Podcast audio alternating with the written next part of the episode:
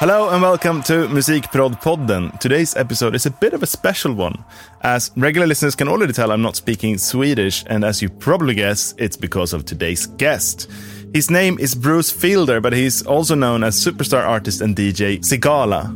His music has been streamed a whopping 2.5 billion times. That is 2,500 million streams, earning him seven Platinum Award plaques on the wall in his studio. We are super happy that we finally found the time to sit down remotely and record this episode. So pour yourself some coffee and join us for the 95th episode of Musikprodpodden.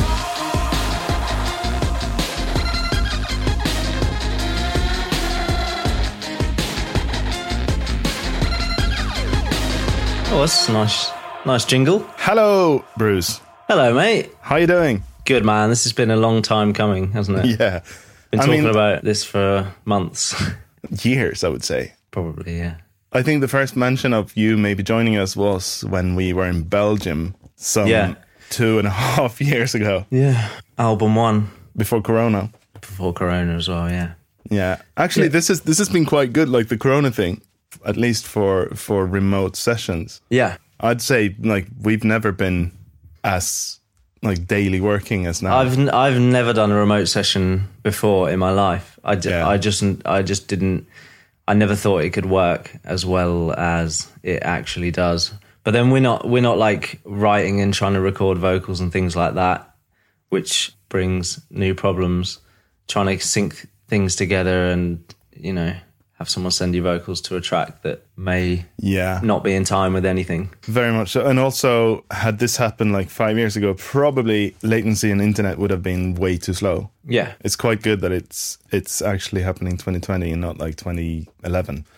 Um, we normally start our episodes off with some like cold hard facts uh, Okay. to get things going. Just like I ask quick questions and you reply with quick replies. Mm-hmm. How old are you? thirty. Where did you grow up? Uh, Norfolk, England. Where do you live now? In London, England. Who's in your family? close family. I've got two brothers, um, lots of grandparents, fortunately, and uh, lovely mum and dad. What's your education? I went to college and university to study music in various ways. In various ways. What kind of music studies? The college course was a BTEC in music, which was quite general, uh, but more leaning towards like music performance stuff. And then at university, I studied commercial music, uh, which was more about um, crafting songwriting skills and and uh, production and things like that. Did you enjoy it? Yeah, I mean, it was it was an incredible opportunity because it gave me the chance to move to London. Whereas I, I finished uh, college and worked in a, a secondhand shop for about three years, trying to save up money to to move out of Norwich and sort of focus on music. And it was just impossible, really. So the university course offered me. You know the chance to get a student loan and things, and be able to Yeah, yeah. afford to live in London while I was on the course and that was that was the game changer really because I was able to meet new people and you know that's where that's the central hub for music in the UK so it made such a big difference to actually be there And also, it's like a focused time, a period of time where you can just focus on developing yourself because you don't, you have no like outside pressure to to sustain an economic life. yeah true like I would come home after work and try and you know do a bit of music and it would be very difficult um after a day's work to to you know be productive um, but yeah, at university, I would, you know, I'd skip classes to stay home and, and write tunes with my friends that I'd made on the course. And the education side was one thing, but the main thing for me was was meeting people, like-minded people, and because that was something I was really lacking um, in Norfolk, and being able to just speak to people about music and write with people from different backgrounds and genres and and really like broaden my sort of musical taste as well. Yeah. Do you have a hobby? A hobby. I've got Outside yeah, I've of got a music? few, few hobbies. Yeah. I like to keep myself busy in my spare time. I do a bit of um bit of rally driving. Um, me and John Newman and uh, his brother James Newman, um, we all go up to Wales a few times a year, and uh, drive cars around the forest. That's a solid hobby. That's probably my favorite hobby, but I don't do it very often, to be honest. But that's the one I look forward to the most. And then I'm just I'm really into my computer games, Call of Duty, Fortnite, whatever's whatever's popular. I mean, it's it's actually been quite nice during quarantine because it's like I have a lot of friends and and especially people in music who um, are really into gaming as well, and it's it's a, it's actually a nice opportunity to socialize with with people Yeah. over like people that I probably wouldn't pick up the phone and call, but you can have a laugh with while you're running around shooting. Cut cutting down trees. yeah, exactly. So that's been quite fun. I've never played to- like computer games or, or console games. I'm a bit like envious of everyone who's like really into it. There's always hope for you yet, Yali. All you have to do is buy a PlayStation and uh, the rest. I had one, but I sold it. Oh, that's a shame. Um, who in the world would you consider being the best producer, music producer? Um. Wow. Okay. I I never I never really like um sort of followed music producers and and that kind of thing. But growing up, somebody who was really influential on me was Labrinth as a as a producer. Yeah. Um, just because what he was doing at the time that he started having success was different to everything that was out there at the at that moment. And it was just really exciting and you could hear that there was like actual musicality and and it wasn't just luck making those tunes. Like he's a very smart guy and he's continued to do really really amazing work. Um, so he's probably somebody that really inspired me and and through most of my teenage years was like my favorite producer He's great. And that kind of answers the question who's the best producer in the UK, too, aside from me obviously aside from you. And who's your favorite Swedish producer? My favorite Swedish producer, um, it would have to be uh, my friend Yali. Don't know if you know him. Hey! He's very talented. um, what's one of your biggest music experiences? The thing that I think really got me into music or gave me the sort of hunger for, for making tunes was when I was in high school and I first downloaded um, Adobe Audition. That was like my first Yeah. experience with a DAW. And I used to record people and take it home, like record people like, I don't know, just talking into my phone and take it home and remix it and bring it into school. And and uh, and people would have it as Wow. their ringtones, and I'd be walking around school and I'd hear like some weird remix I did on someone's phone going off in the corner. Um, and that was That's really amazing. like I used to really be excited to to to like go home and make some t- probably terrible track and bring it in the next day and all my friends would be really Yeah. excited and that was when I first really got excited about making music and realized that maybe I'm actually maybe I have you know a talent here And it also highlights a time where uh, ringtones yeah were man it's it's been a Has, long time since. I don't think that would happen anymore but um I don't think I've heard a different ringtone from anyone than the standard in like in years. yeah it's like a part of your personality Yeah, I had Britney Spears "Toxic" for a while. I just have my Really phone annoying. on silent pretty much 24 7. So Yeah. I don't even have a ringtone really. No, I have the standard Apple one, but normally it's it's just silent. Uh, how old were you when you first got paid for something in music? I think I was probably about 10 or 11. I, I'd been having like keyboard lessons for a couple of years since I was like eight or nine. And um, Also, not piano lessons. No, it was yeah, it was like keyboard. So you just like play a chord in the left hand with the accompaniment, and it would just like play the drums and the bass line and stuff, and then you just play the melody in the right hand. Which is why my left hand is terrible because it's never really done anything more than like triads. but yeah, once I'd like learnt a few songs, my mum started to get me gigs at like uh, care homes for Oh, for old people. So I used to go around to these care homes and uh, bring my like amplifier and two speakers and my keyboard, and um, I used to sit there and play for about an hour for these for these uh, old folk. And then Very cute with a 12 year old playing, I know, the keyboard. yeah. And I earned I earned some good money from it. I used to go around at the end of the like end of the hour, and I'd go around and shake everyone's hand, and they'd do the thing where they'd put like like two pounds in their hand and shake it, and then so I, I'd I'd Oh. leave with probably 20, 25 pounds, which is a lot of money for you know like twelve year old Bruce. Oh, yeah. I wish I had some footage of it. It would be amazing to see it.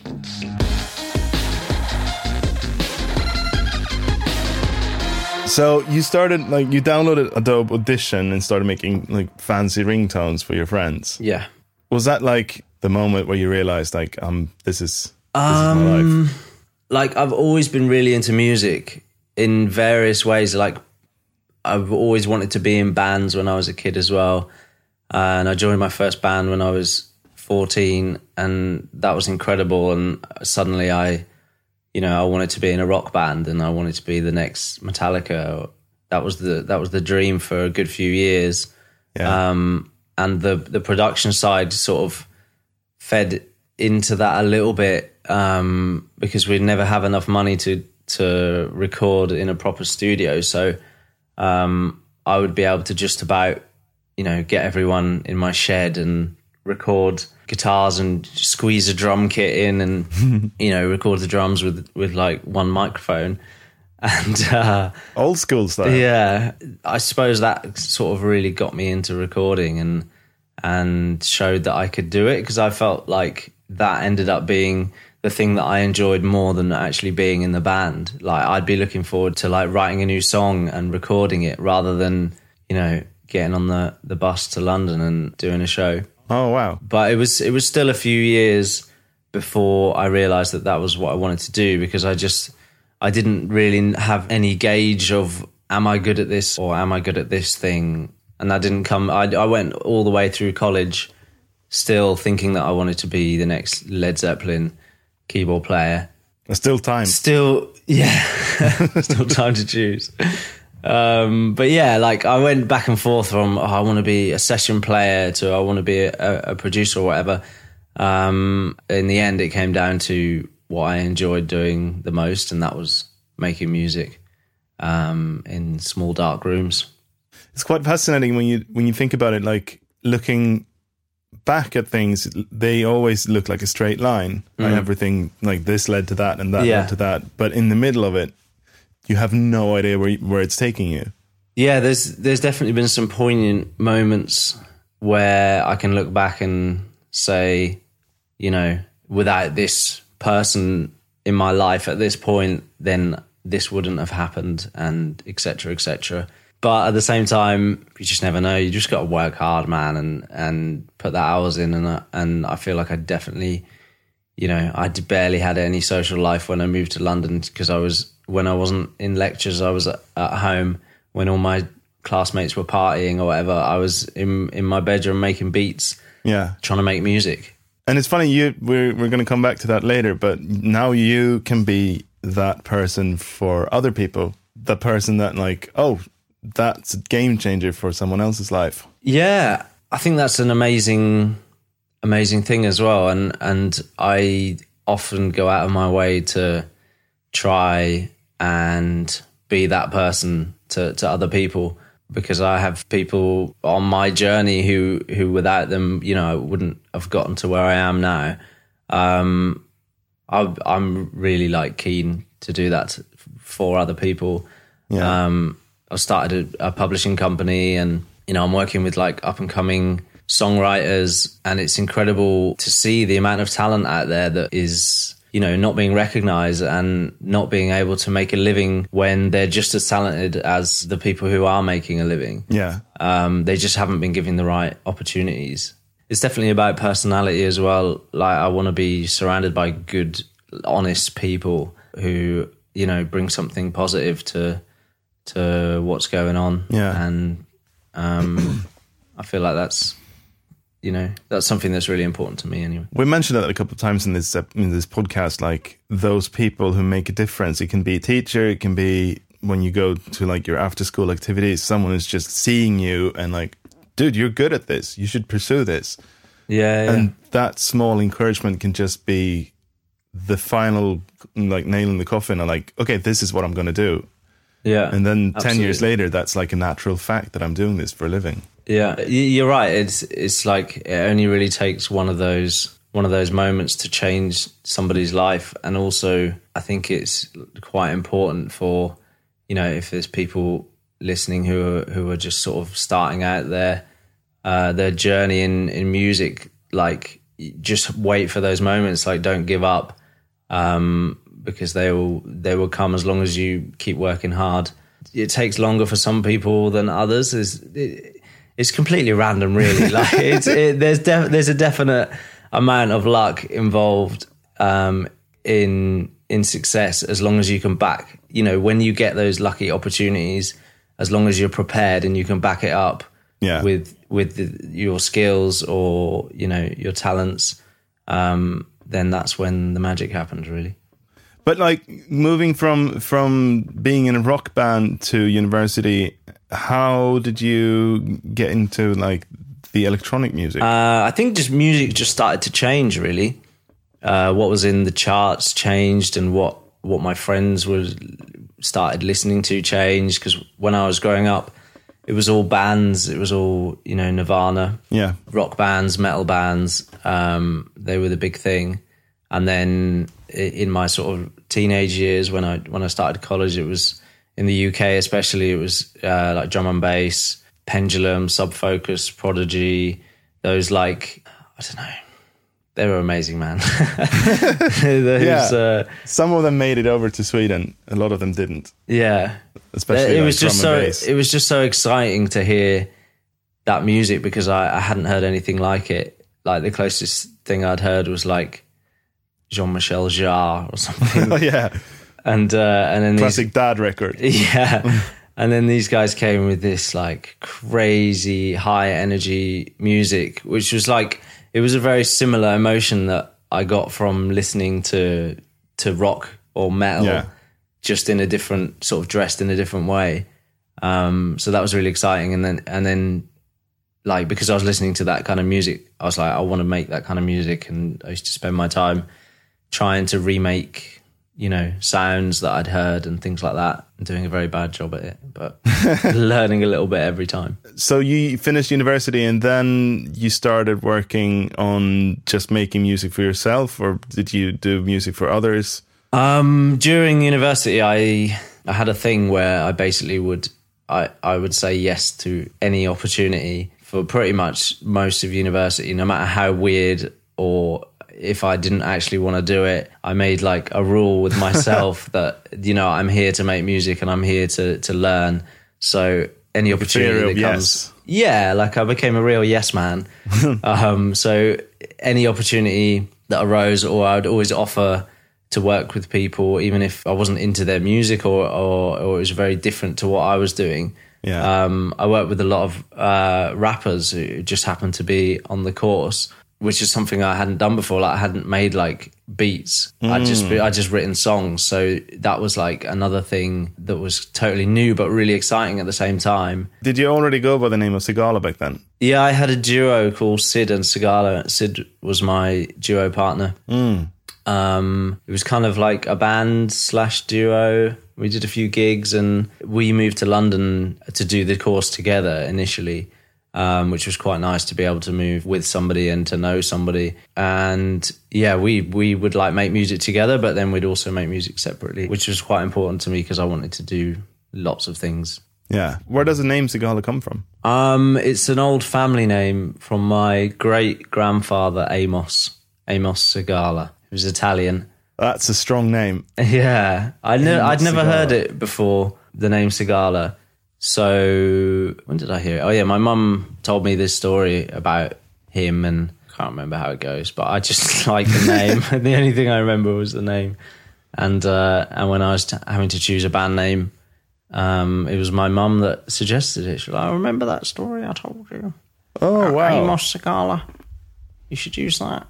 And uh, and I did. So thanks, mum. It's nice to have a like a family affair. Yeah. Move, moving on, and now that name is is forever embedded into your life. Yeah, it's nice, man. Amos Sigala lives on. Very nice. I think he would be proud, probably. I've got a picture of him just over in my room over there. oh yeah.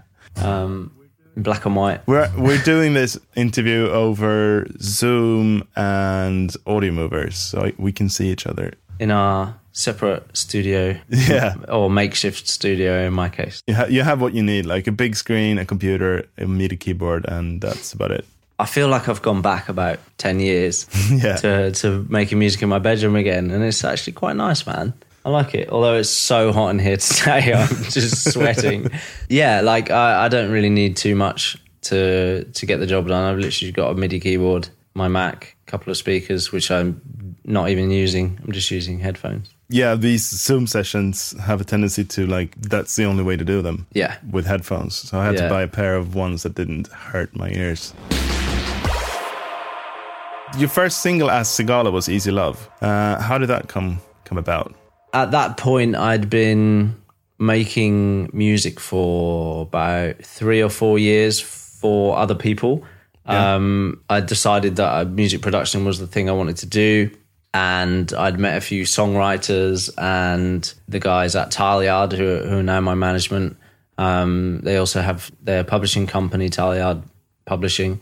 And, uh, and I, I was introduced to them and And loads of studios. yeah, that was definitely one of the things that drew me to them as well because I was stuck in my bedroom and had been, you know, since my early teens, and I was really keen to get out of my bedroom and start treating it more like a real job and being able to go somewhere and, and be creative and then come home uh, and relax afterwards. So meeting them was a big was a big turning point for me because they they had so many people that I was able to work with. So um, I really enjoyed doing that, writing music to briefs and um, pitching songs to artists.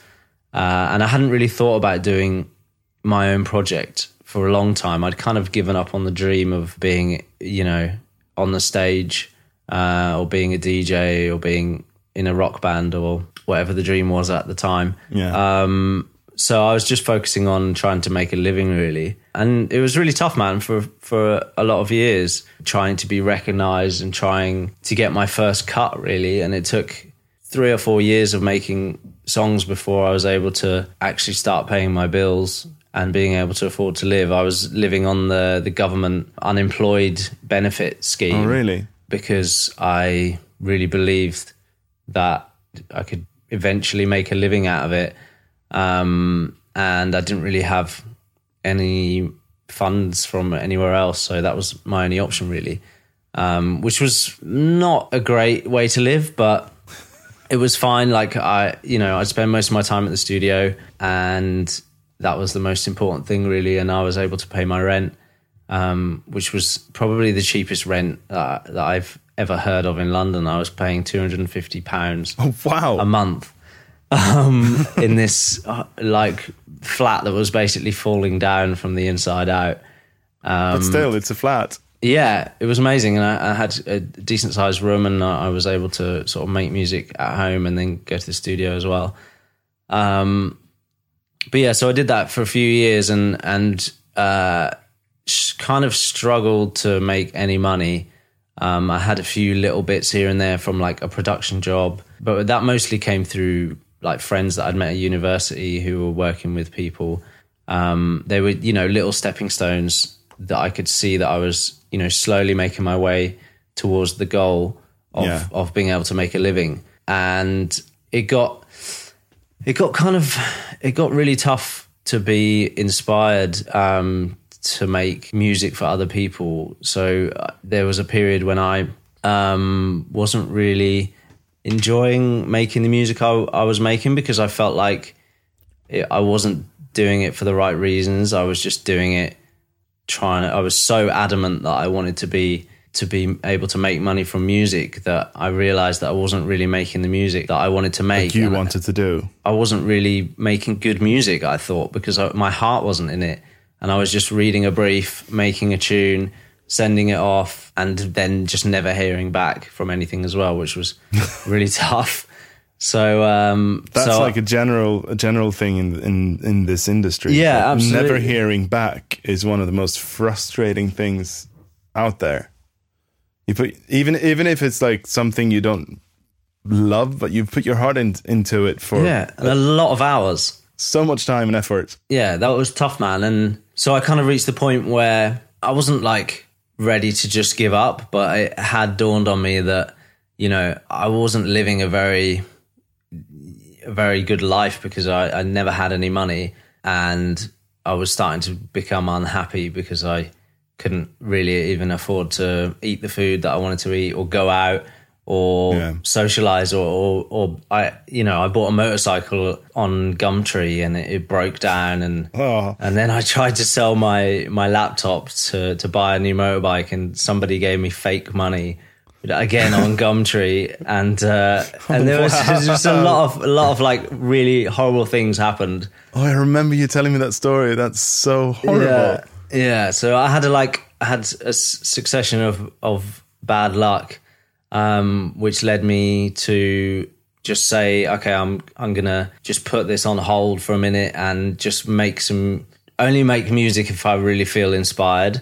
So I s- so I spent it, it happened very quickly. I spent like a couple of weeks um, just chilling and sort of like trying to think about what I wanted to do next.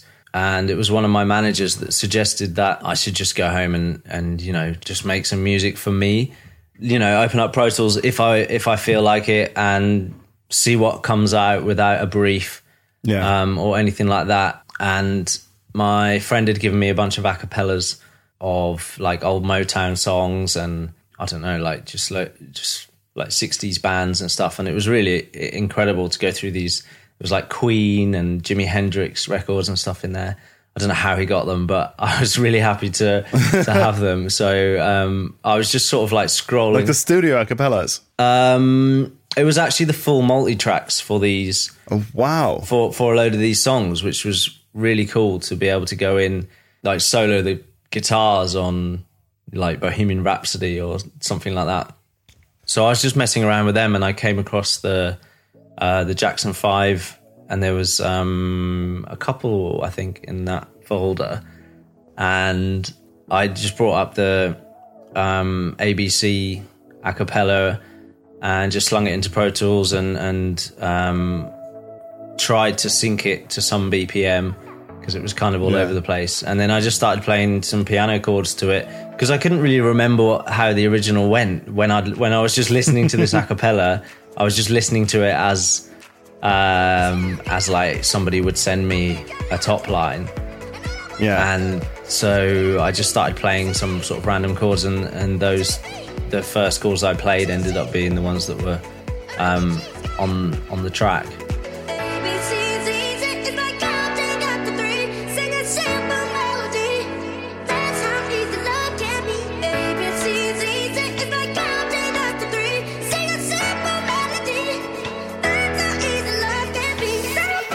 Be. That that was such a fun experience because that was the first time in quite a long time that I just sat down and just made something just for fun.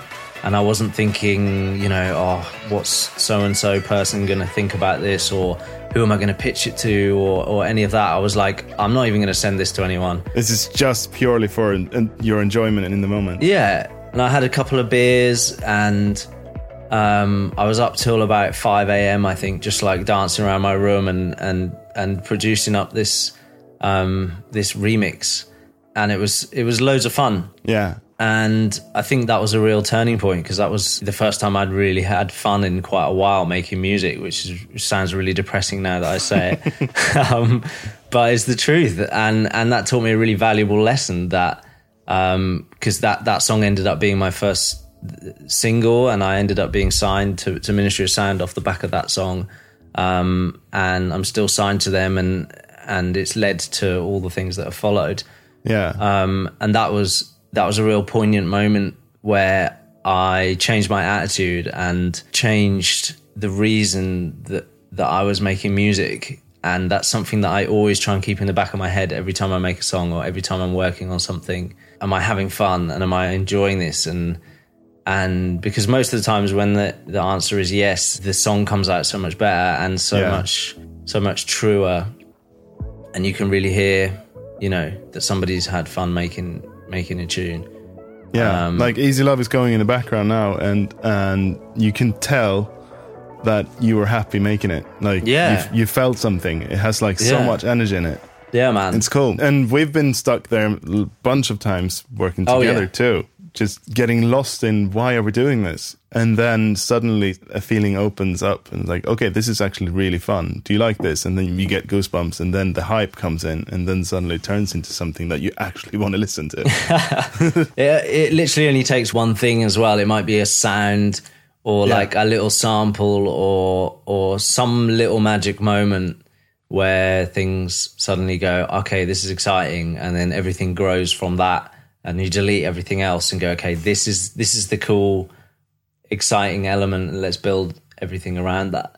yeah. Um, and those moments, I don't know, I live for those moments, man. It's so it's like so exciting when you find that thing that you you really love, and maybe no one else will love it, but it doesn't matter, man. As long as you know, as long as people like some of the stuff you're doing, then you're okay. um, Yeah. But yeah, as long as you can, uh, as long as you can have fun doing it, then that's that's really important, I think. So, do you have any like uh, strategies to come to that? Like, if if you're stuck on something, how do you approach trying to get into that zone of of establishing a feeling that you want to build something on?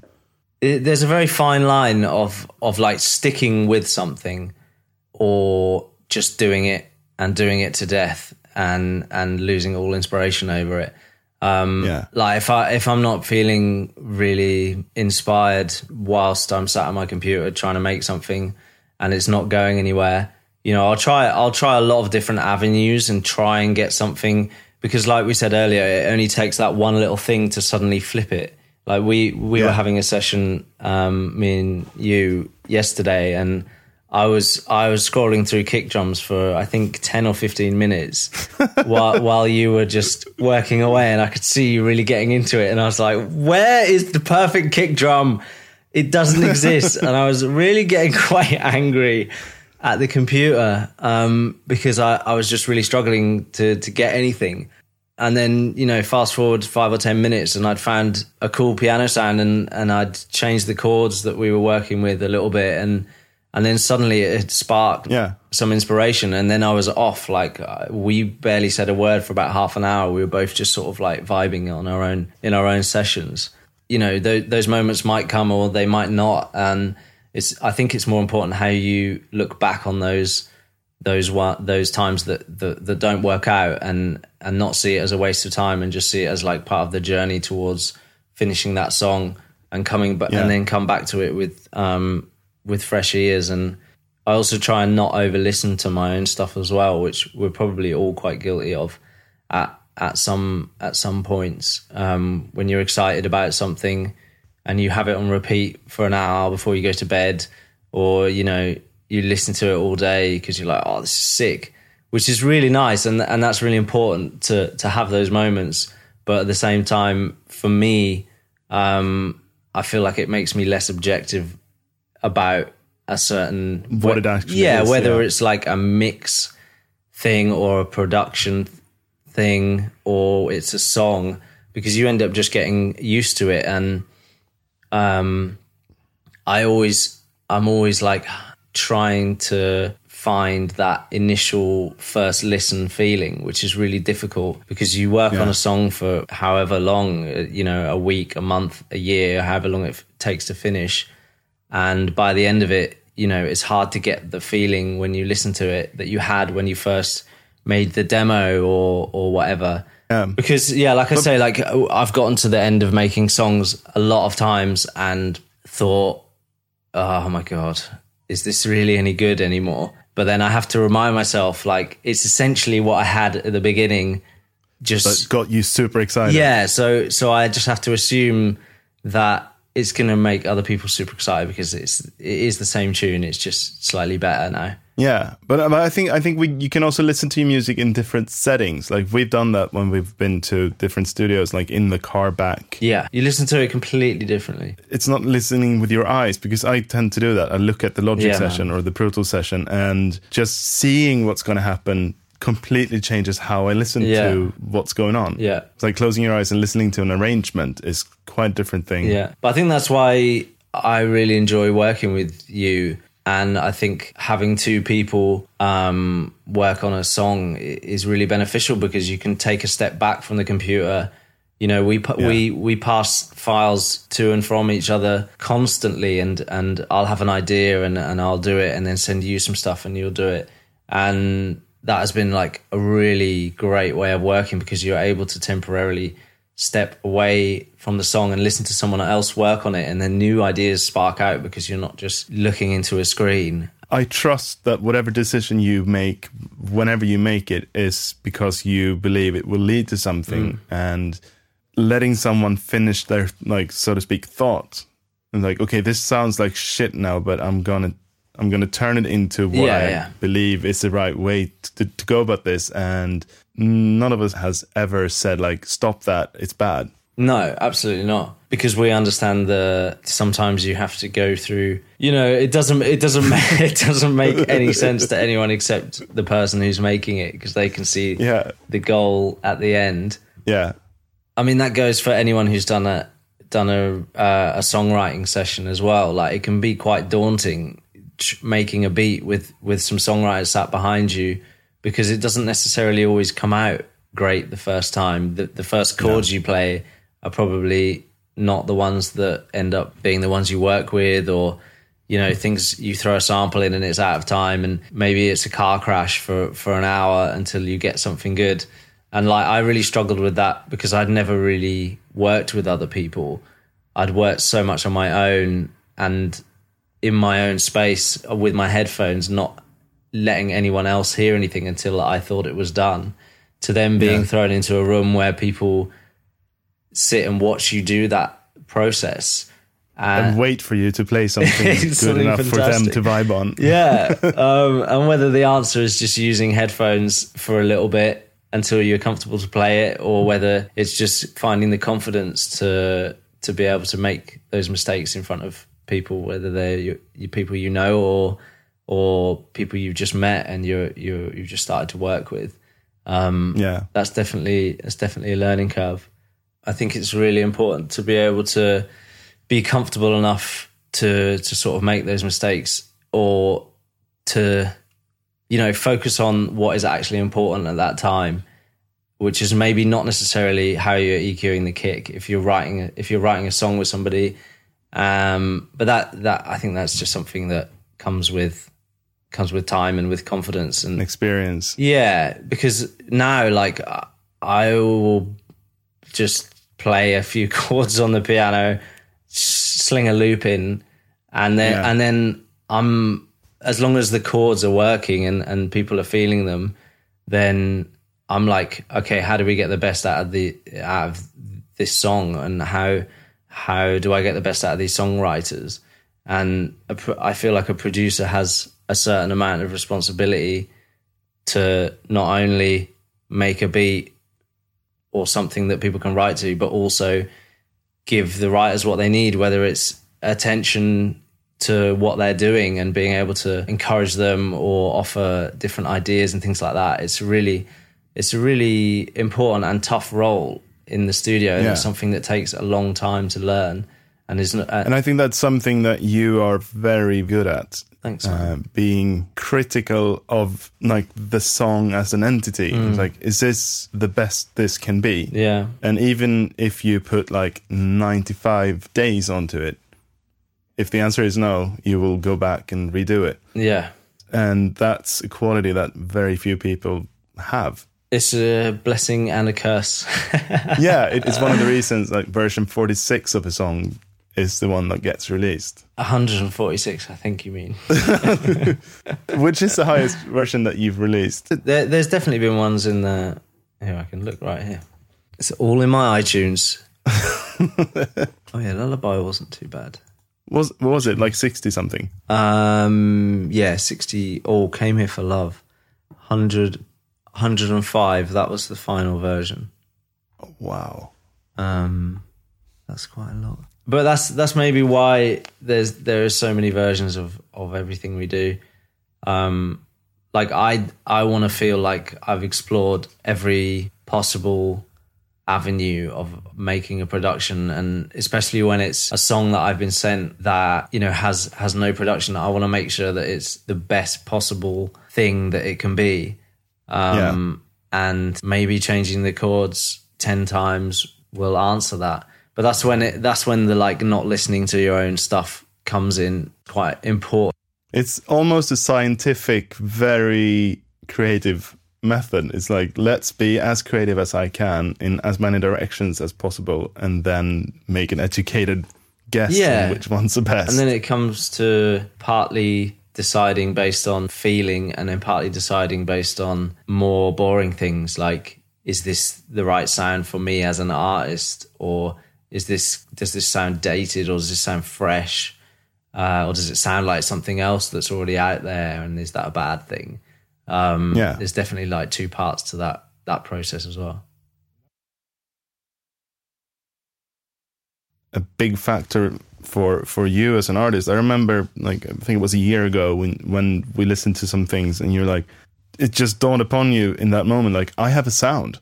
yeah I made I made a sound and it's my sound. Yeah. And and it belongs to you. you if someone else makes a song that sounds like that, everyone's going to say that sounds like Sigala. Hmm. And that's quite a cool accomplishment. that was a very long process and i spent years and years thinking what you know what is the new sound or what is the next what is the next thing or how can i be different or you know i want to make something that that is fresh. And when it actually came down to it i didn't think about it at all and it was just completely organic. And then and then i didn't even know that it was my sound when i'd made the song because i didn't even i only sent it to one person. Like we literally sat down the other day and tried to analyze what makes a Sigala record just so that we could continue to make them. Um, and that was really that was really interesting and also quite fun thing to do and to discover there's a certain amount that's probably not possible to put into words because it's just like this is how I play a certain chord or these are the these are my tastes and these are the things that I like. Um, but then Yeah. but then there's things that you can hear like okay he likes snaps in the verse or like something something like that um, or certain sounds that that um, that I use a lot or that I like Yeah. um, but yeah, it was very interesting doing that. And it's quite nice to sometimes at least I think that have like a forum to thinking about something. yeah, Why are we doing this and where are we going? It doesn't have to be like a super like tight box. It can be like, okay, we want this kind of emotion yeah. and these kind of sounds mm. with that kind of arrangement. But there's there's always very much like a certain amount is just based on taste and and what I think it's the same for anyone. Like what thing excites you when you turn on your computer and Yeah. which plugin has has the fresh sounds, or maybe it's not even a new plugin. Maybe it's something that's been around for ages but you've never used.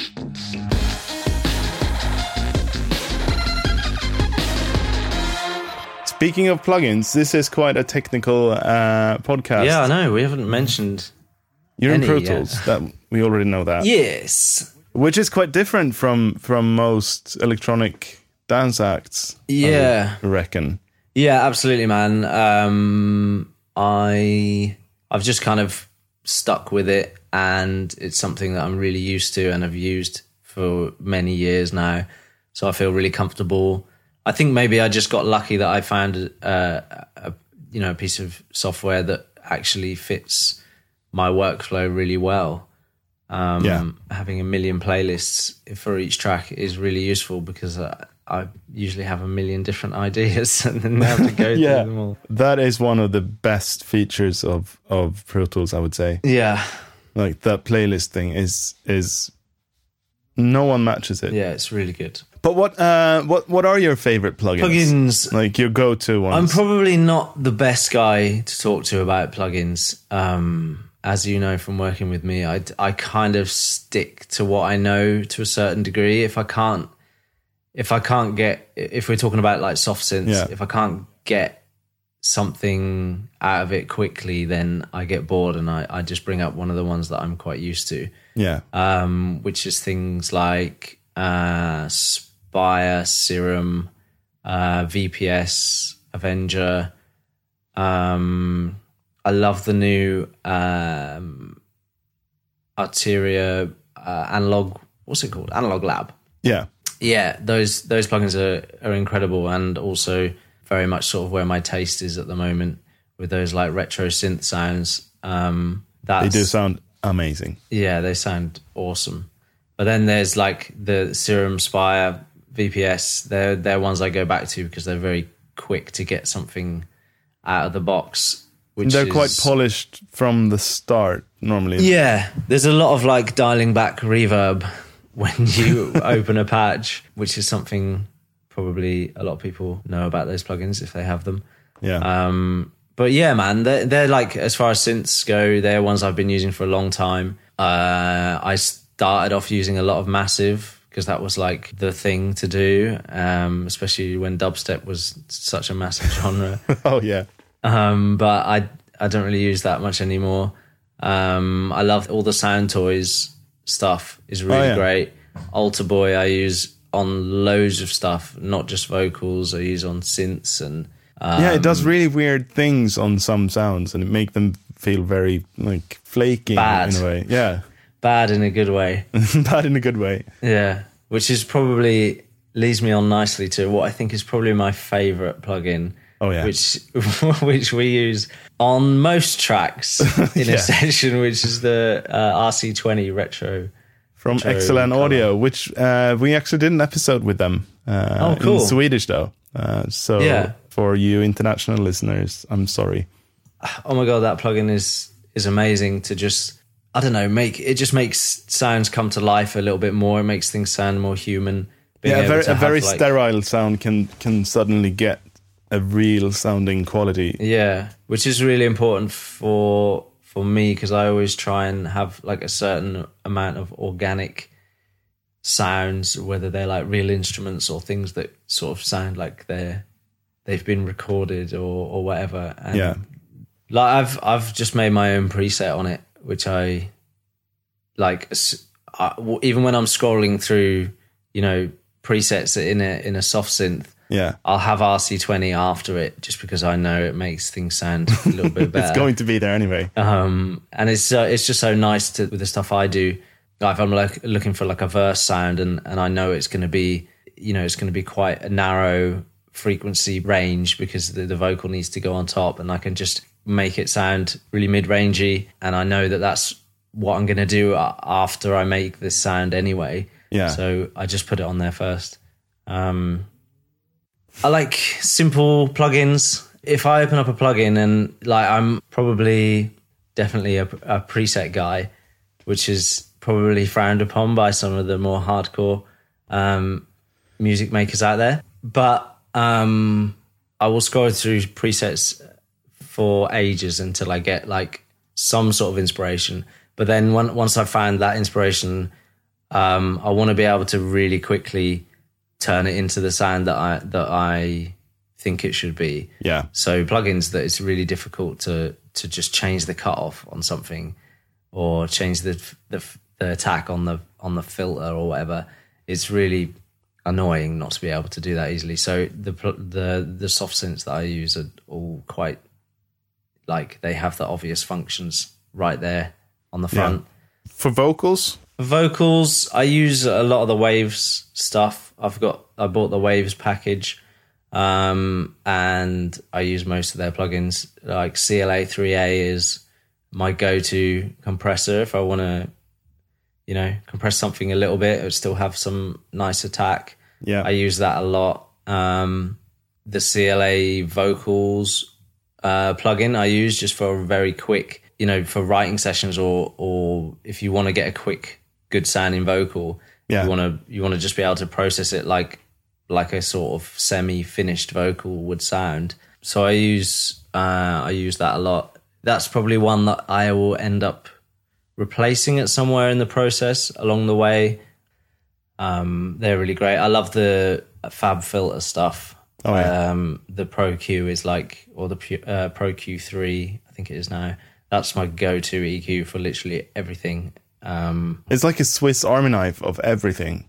yeah, and being able to do mid mid side uh, EQing and also dynamic EQing as well, and um, the And fact you that you has use it for really- filter sweeps too. Yeah, which is probably a bit overkill. There's probably plugins that are a lot more simple to do that, but sometimes I'll have like even five instances of ProQ on, Yeah, on a track, that. all doing different things. It's like, can you just change this? And you're like, I don't know which which of them does that. Let's add another one.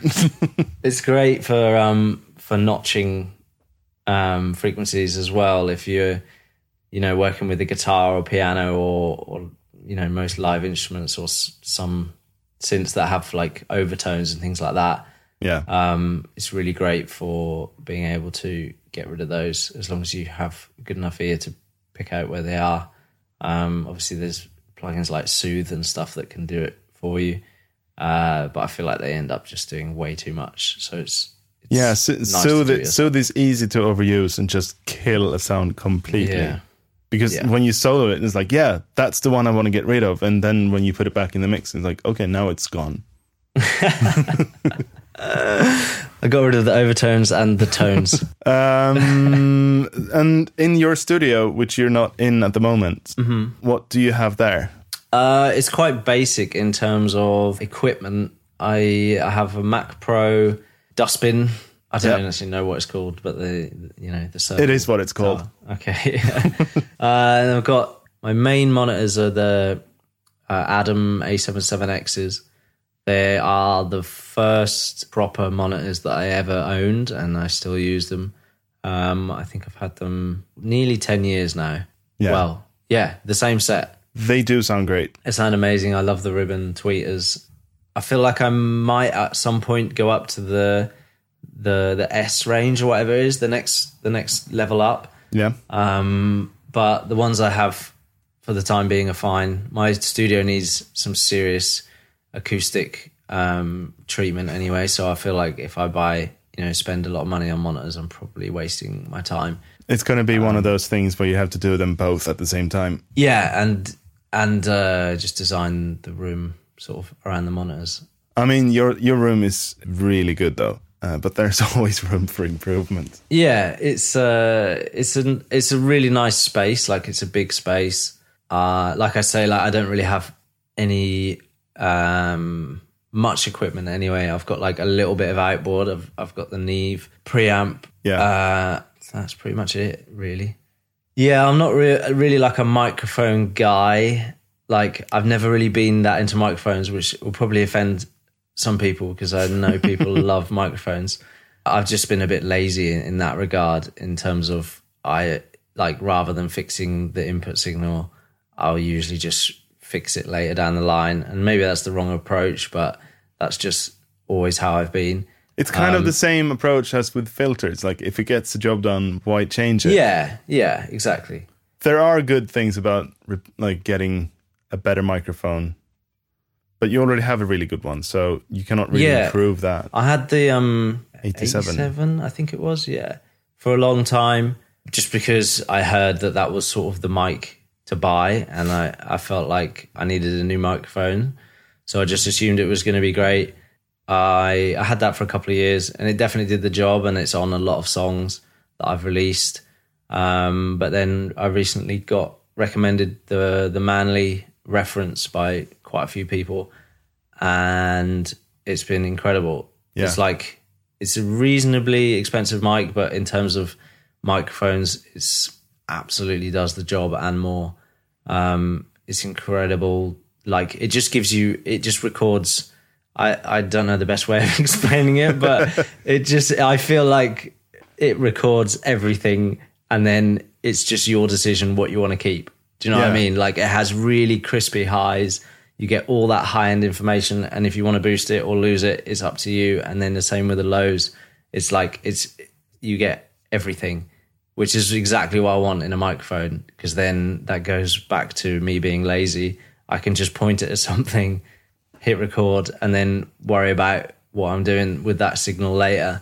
Yeah, Um, and and basically, uh, you have two mics in your studio. It's that one and an SM7 for just this vibing. one- Yeah, the one you're talking in right now. This one I've had for a long time, and it's I think it's probably on a few records as well. There's definitely songs that I've recorded demos on where you process the vocal so much that we end up just keeping it because it sounds great. But yeah, it's a really handy mic to have in the studio. And, you know, I've had this one a long time and it's been dropped about a million times and it's still absolutely fine. It's Oh, I've on, got some NS10s as well. That's, Oh yeah, you do. That's important. They're, we both love those, don't we? Yeah. Um, you pair them with the sub, and they sound even better. Yeah, they're amazing. I feel like they're really actually great to create initial ideas on as well because you're not overly critical of sonics and you're more just listening to sort of the the vibe or whatever of of of what you're making Yeah. um, which is really and it's really interesting doing that and because we've done that and had the option to do, to use two different speakers. And we've played around with with ideas on you know the big expensive Adams or whatever they are and then switched over to the and then really struggled to to you know we're just scrolling through sounds and things and everything's like oh not sure not sure. And then we put it on the ns10s and and suddenly some magic starts happening because we're not thinking about the sonics anymore or the you know that that end of things and we're just thinking about how it feels Yeah. um, which is which is really nice to have that option. Uh, and also, I have my Sonos. Um, what is it called? Big one. the five Sonos. one. Yeah, I think it's called Sonos Play Five. yeah, I think that's right. Play Five, the big one, Yeah. which I have in my studio, and I have one at home as well, so I can like reference things. They are And it- impressive for being like a Yeah, consumer sound speaker. They sound really good. Maybe it doesn't sound 100% correct, but Sonos somehow manages to make things sound great.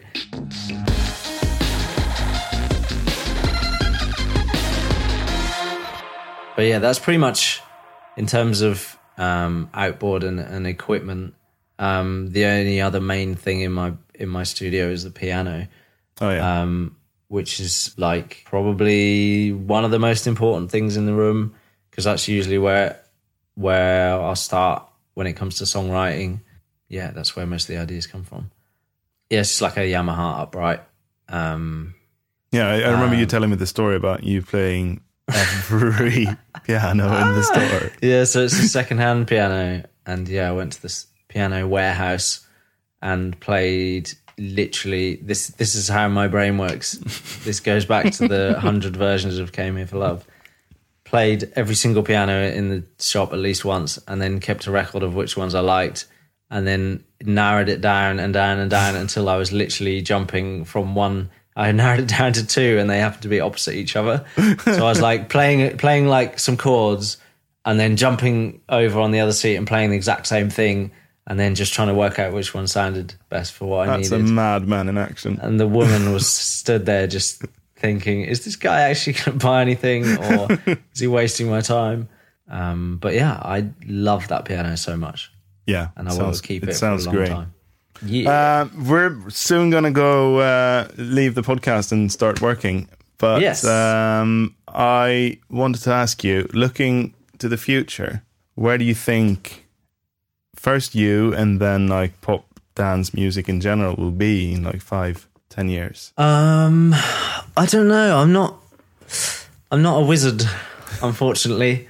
Well, I hope electronic music is still a very big part of commercial music, and I feel like it's only getting stronger and stronger over the past, you know, well, as long as I've been alive, anyway Yeah, um, and especially at the moment, so much great dance music um, and electronic music out there having massive success as well.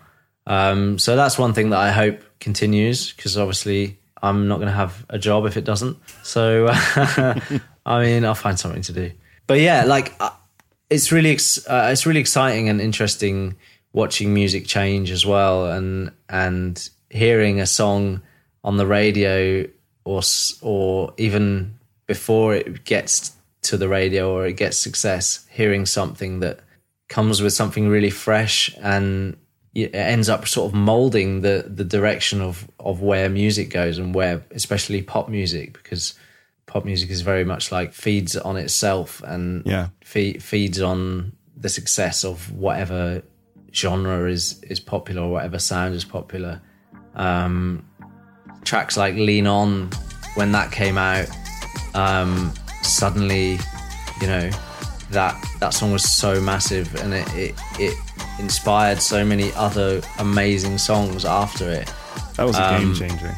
yeah, absolutely. And there's been a, a lot of songs that have done a similar thing. It's it's almost more interesting seeing a song come out that's not as successful as what comes after it, which has copied it, if you know what I mean. but has just you know something's come out and it's changed the trend, and maybe people weren't ready for it quite yet, but it's inspired somebody else to do something, and that's always gonna keep happening, and the cycle will keep going around, and you know what was popular 20 years ago will suddenly be popular again because it sounds fresh. It's it's incredible that that literally one song can have such an impact on the sort of the future of of pop music Yeah. um and that that will continue to happen i'm sure um yeah You've you've been part of shaping the the UK music scene for the last years. i hope so I mean, when we started working, you were I think you were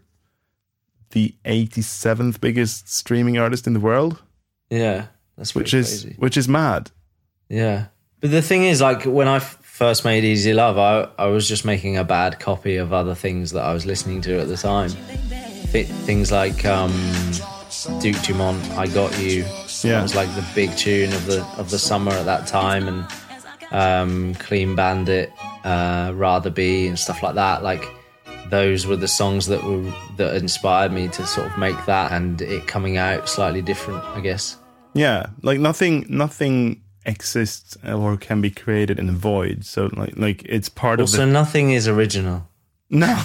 because I, I think creativity is is based completely on your own memories of songs and your own you know experiences yeah, so when you play a chord sequence that you like it's probably because you've heard it before somewhere or something like that it all comes from somewhere i, I believe but anyway that's a deep conversation maybe for another day yeah. We'll save that. nothing one. is original Well, to end this on on a more positive note, uh, for for someone listening to this episode and wanting to do what you do, yeah we've already got like a couple of really good pointers of how you've done it. But do you have any tips? Yeah, if you're starting out uh, as a producer, if you've listened to this the whole podcast, I think um, hopefully there's a there's a couple of um, things you can take on board. The most important for me was working with everyone I possibly could and and being a yes man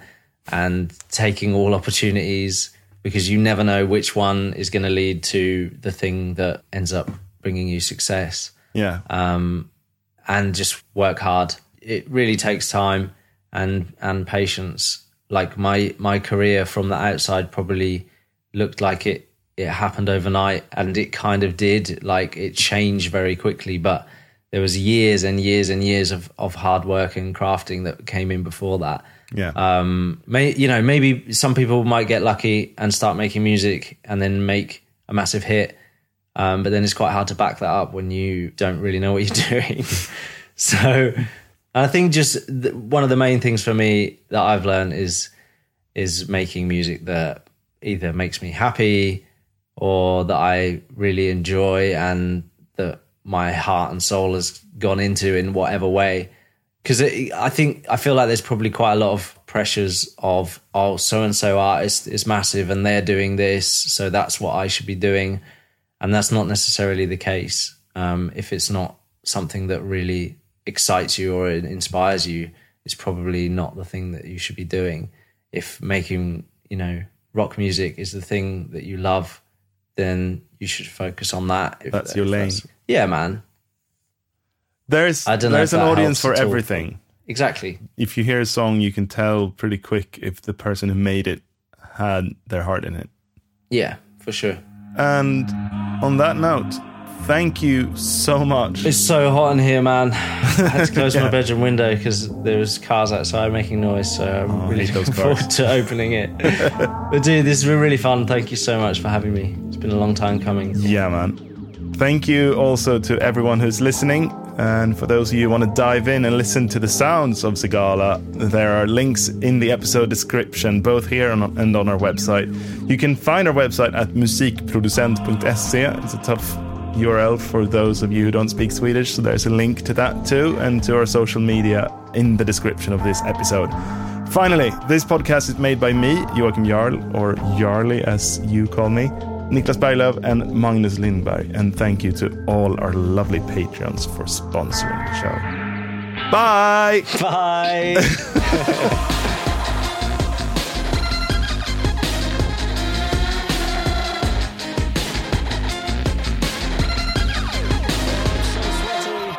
coffee.